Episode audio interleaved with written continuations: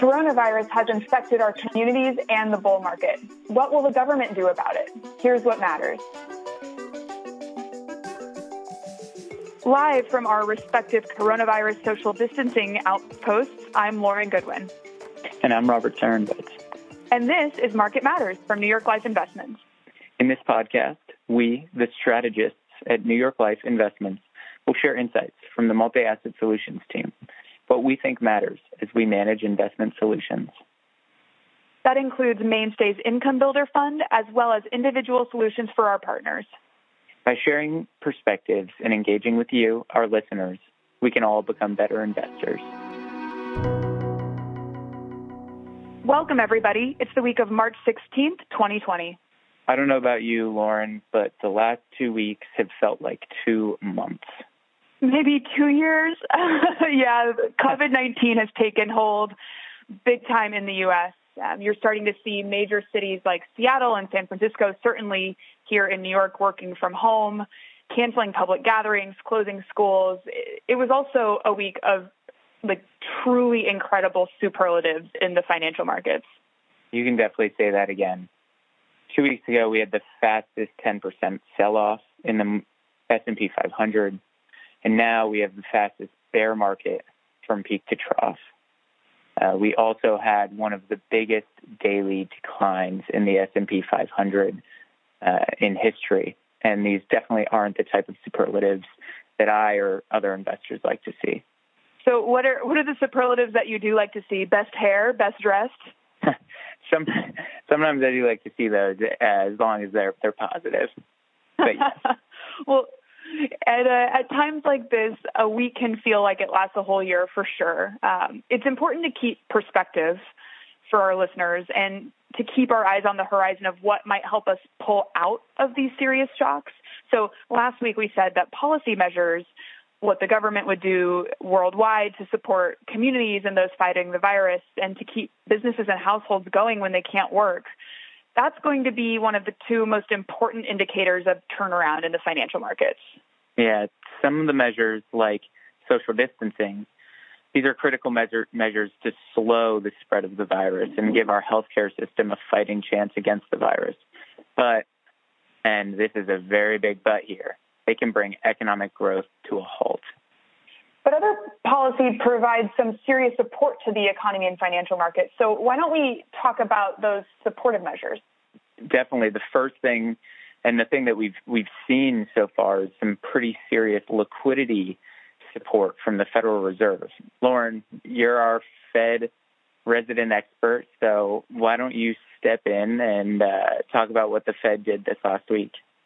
So, what we've been saying is that as long as you know the plumbing of the market system works, it's okay if equity markets turn down. Um, it's okay as long as we don't see that crunch in credit markets. And what we saw last week was credit markets really start to crunch. It was the transition from a health and economic issue to a financial markets issue very clearly. And so the Fed did a couple of things. First, on Thursday, it stepped in with a big liquidity package. That was that was just meant to address uh, some of the issues that it saw. Um, certainly, we saw in the markets. There's just nothing trading. You have a, a bid and an ask. The spread between those is widening. Um, but no matter what the price says, people aren't able to get through trades. And so the Fed wanted to step in and, and try and ease that by providing more overnight liquidity the second thing they did is they stepped in on Sunday with a, a frankly, bazooka um, is the word everybody's using, and it's kind of annoying, but it's true, um, of monetary policy stimulus. So they cut interest rates by a full percentage point, 100 basis points. Um, they stepped in with $700 billion worth of quantitative easing measures. So QE is, is back on the, the radar, and a few other measures to help financials move more smoothly. Okay, so the Fed lowered interest rates to reduce the cost of borrowing. They tried to reestablish some liquidity in the market with some asset purchases, and then you know it, they did some other measures to help reduce volatility in, in global financial markets. Do you think that these measures will will work? Will they will they help the economy? Look, it's a, it's a step in right dire- in the right direction, and I think um, you know here we're sitting here on Monday, um, and markets um, are selling off pretty meaningfully, at least equity markets. And what I think is important for investors to know is that the Fed, the Fed really doesn't care very much about that. There, of course, is a way by which a drawdown in equity markets reaches the average consumer. But what they're really focused on right now is making sure that businesses can stay open. And that, again, all comes down to the functioning of the credit marketplace. And so I do think that what the Fed did over the past couple of days is a big help. It's what they can do because at the end of the day, the Fed can't do um, the same things that the federal government could do to help actually address the credit risk.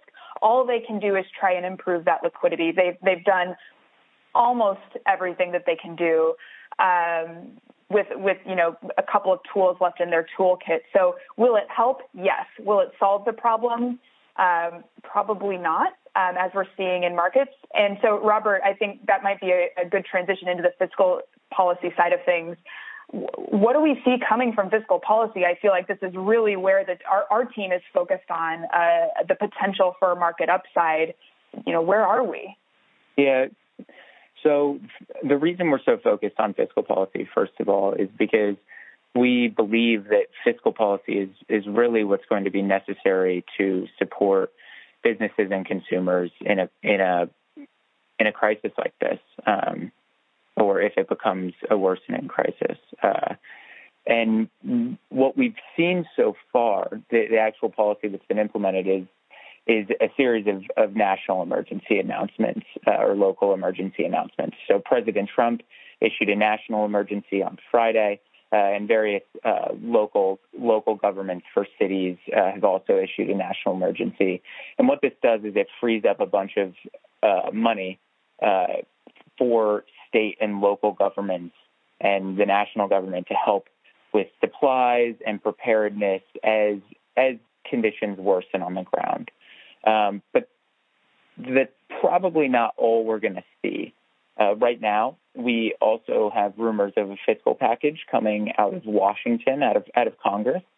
Uh, and this fiscal package looks something like uh, two weeks of paid sick leave for up to about three months of paid family and medical leave, uh, enhanced unemployment benefits, some free virus testing, including for those who lack uh, health insurance, and some additional food aid and federal funds for Medicaid.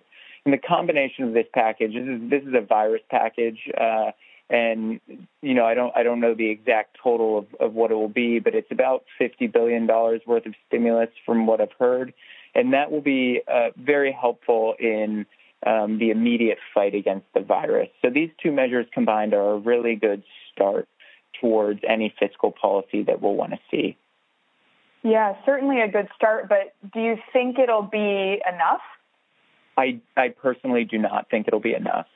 Um, looking at a comparative case, we've already seen Germany, another industrialized northern country, uh, issue of a, fiscal stimulus package um, where they basically have opened up a line of credit to businesses up to $500 billion of interest-free, uh, n- no-risk loans uh, to businesses. Okay, so that's, that's already that 10 affected. times. That's already 10 times the size then of what we're talking about in the U.S. So it seems like other places are starting to wake up to the potential seriousness of this, you know, average person challenge. Exactly. And what's what we're already seeing and what will likely continue in the next couple weeks is that layoffs will will rise. Uh, businesses will have to close their doors um, as uh, as social distancing efforts by by the community continue, and that will have a meaningful impact on business revenue and their ability to pay and employ their workers. So I think what we're going to have to see is a broader uh, more um, intensive fiscal stimulus package coming out of Washington, but that remains to be seen. Okay, so in the meantime, we'll be watching those new unemployment claims. I think this week still might be too early to, to have a, a great read on, on what's happening just because it takes time to file those things, but those will start to tick up Um, we'll also be watching default rates to determine how quickly the, the virus is impacting our communities and, and how much further entrenched it could become in financial markets. Now it's time for our portfolio pause, a segment where we share an investment idea for your portfolio. I think that we should take a moment to appreciate how crazy the market was last week. While we've certainly seen equity market moves in the past, even in the 2008, the downside risk didn't set in this quickly. Investors have every reason to be shaken up by the last few days. Yeah, that's exactly right. And, and we're likely to have more volatility from here. For the near term, we're maintaining an underweight in risk assets in our portfolios. And frankly, with so much volatility, sometimes you actually can have a slightly smaller actual underweight to achieve the same level of active risk. That's a really good investment point. So I want to pause on it. Does that mean we have less of an underweight than we did before? Yeah, technically that is what it means. So there's two things going on here. First, pricing across asset classes has come down already, and also there's a lot of volatility. So if you put those things together, that means our percentage underweight can actually be more moderate than it was before. But the point from an investment perspective remains that we're underweight. Um, this isn't yet a buy the dips type of opportunity, and and we are, frankly aren't buyers until we see the impact of this virus begin to fade. Right, and some of the policy measures we've been discussing, like a slowing rate of COVID nineteen spread. Uh, or a reliable cure, that's the type of thing we'd need to see to be buyers again. Yeah, and it, the time will come. It doesn't feel like that right now, as as most people are working from home and starting to see the impact in their communities. But when the time does come, we'll need to be pretty targeted in our approach to to buying. So we'll be focusing on uh, cyclical upside at for at that time. But for now, we're we're just still in hunker down mode. And for many investors, dealing with liquidity shortages and big sell-offs is not going to be a part of their normal investment reg- regimen. So it's important to stay focused on your long term investment strategy and keep those goals and circumstances in mind.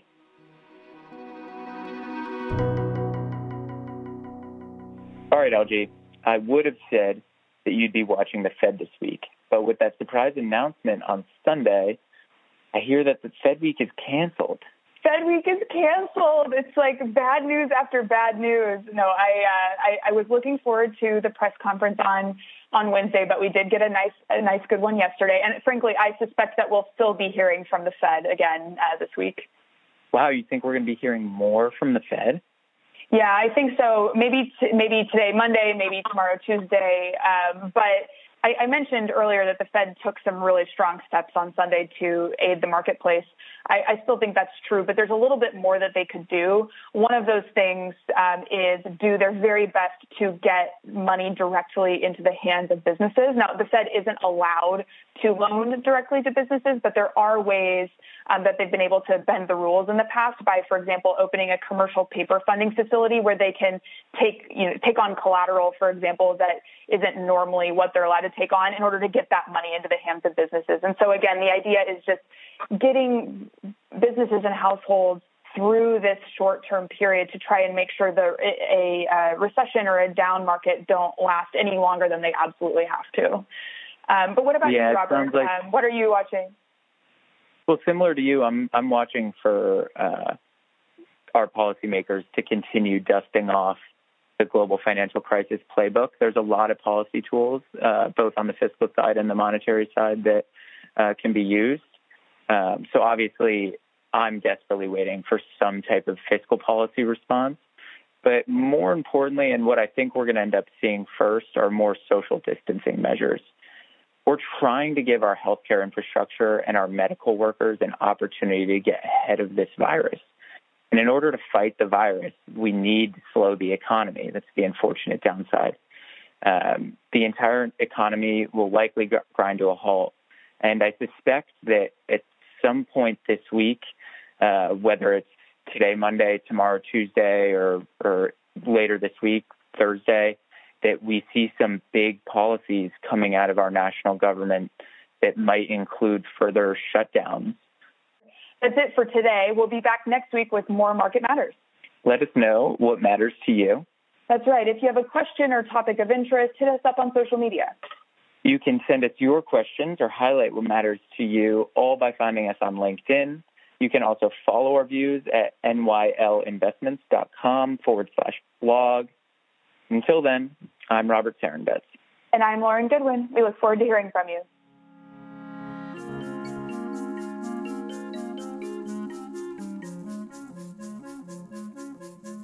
Our podcast is produced by Milo Benamont, and our music was composed by the fabulous Zach Young. I will now read our disclosures from compliance. For more information about mainstay funds, call 1 800 624 6782 for a prospectus or summary prospectus. Investors are asked to consider the investment objectives, risks, and charges and expenses of the investment carefully before investing. The prospectus or summary prospectus contains this and other information about the investment company. Please read the prospectus or summary prospectus carefully before investing. There's no assurance that the investment objectives will be met. Past performance is no guarantee of future results, which will vary. All investments are subject to market risk and will fluctuate in value. This material represents an assessment of the market environment as of a specific date. It is subject to change and is not intended to be a forecast of future events or a guarantee of future results. This information should not be relied upon by the reader as research or investment advice regarding the funds or any issuer or security in particular. The strategies discussed are strictly for illustrative and educational purposes and are not a recommendation, offer, or solicitation to buy or sell any securities or to adopt any investment strategy. There is no guarantee that any strategies discussed will be effective. This material contains general information only and does not take into account an individual's financial circumstances. This information should not be relied upon as a primary basis for an investment decision. Rather, an assessment should be made as to whether the information is appropriate in individual circumstances, and consideration should be given to talking to a financial advisor before making an investment decision. New York Life Investments is a service mark and name under which New York Life Investment Management LLC does business. New York Life Investments is an indirect subsidiary of New York Life Insurance Company, New York, New York 10010, and provides investment advisory services and products. New York Life Distributors LLC is located at 30 Hudson Street, Jersey City, New Jersey 07302. New York Life Distributors LLC is a member of FINRA SIPC.